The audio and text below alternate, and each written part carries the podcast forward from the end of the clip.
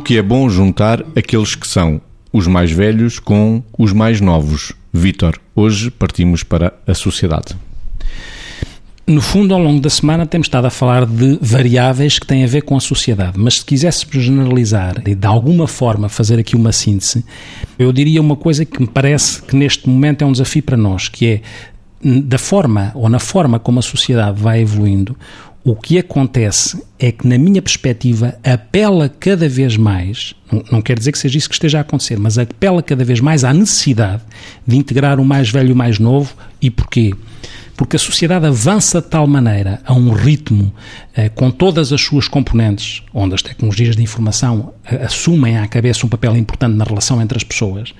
mas isso faz com que o conhecimento avance a um ritmo que é completamente antagónico do, da evolução da sabedoria. Ou seja, a sociedade atual faz com que o conhecimento vá avançando de tal maneira que fica cada vez mais desfasado da sabedoria.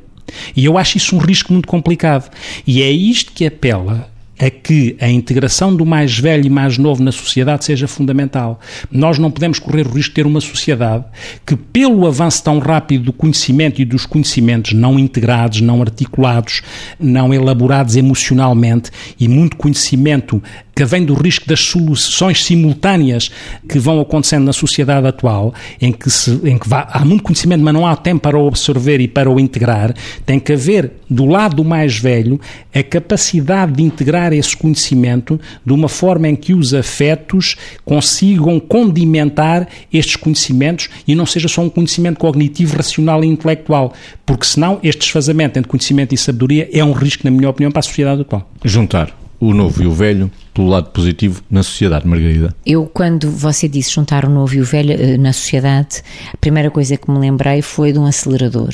ou seja, da velocidade o mais novo corre mais depressa e o mais velho pode correr, mas necessariamente corre mais devagar. Depois o Vitor estava a falar desta história do conhecimento e, e, do conhecimento, portanto, poder ser, no fundo, antagónico à sabedoria. Isto porquê? Porque chega uma altura que é quase impossível filtrar o conhecimento, a aceleração do conhecimento, uh, filtrar o essencial, porque há tantas coisas, tantas coisas, tantas coisas, tantas coisas e tantas coisas a acontecerem ao mesmo tempo. E, e basta nós pensarmos isto numa perspectiva de, por exemplo, a quantidade de aplicações que nós, a que nós podemos ter acesso. Eu, em vez de pôr as coisas em termos de antagonismo, diria assim: se nós, à medida que vamos caminhando na vida, formos capazes de não perder o que temos de melhor e, ao mesmo tempo, a contemporizar, aproveitando de forma seletiva e não de forma amalgamada.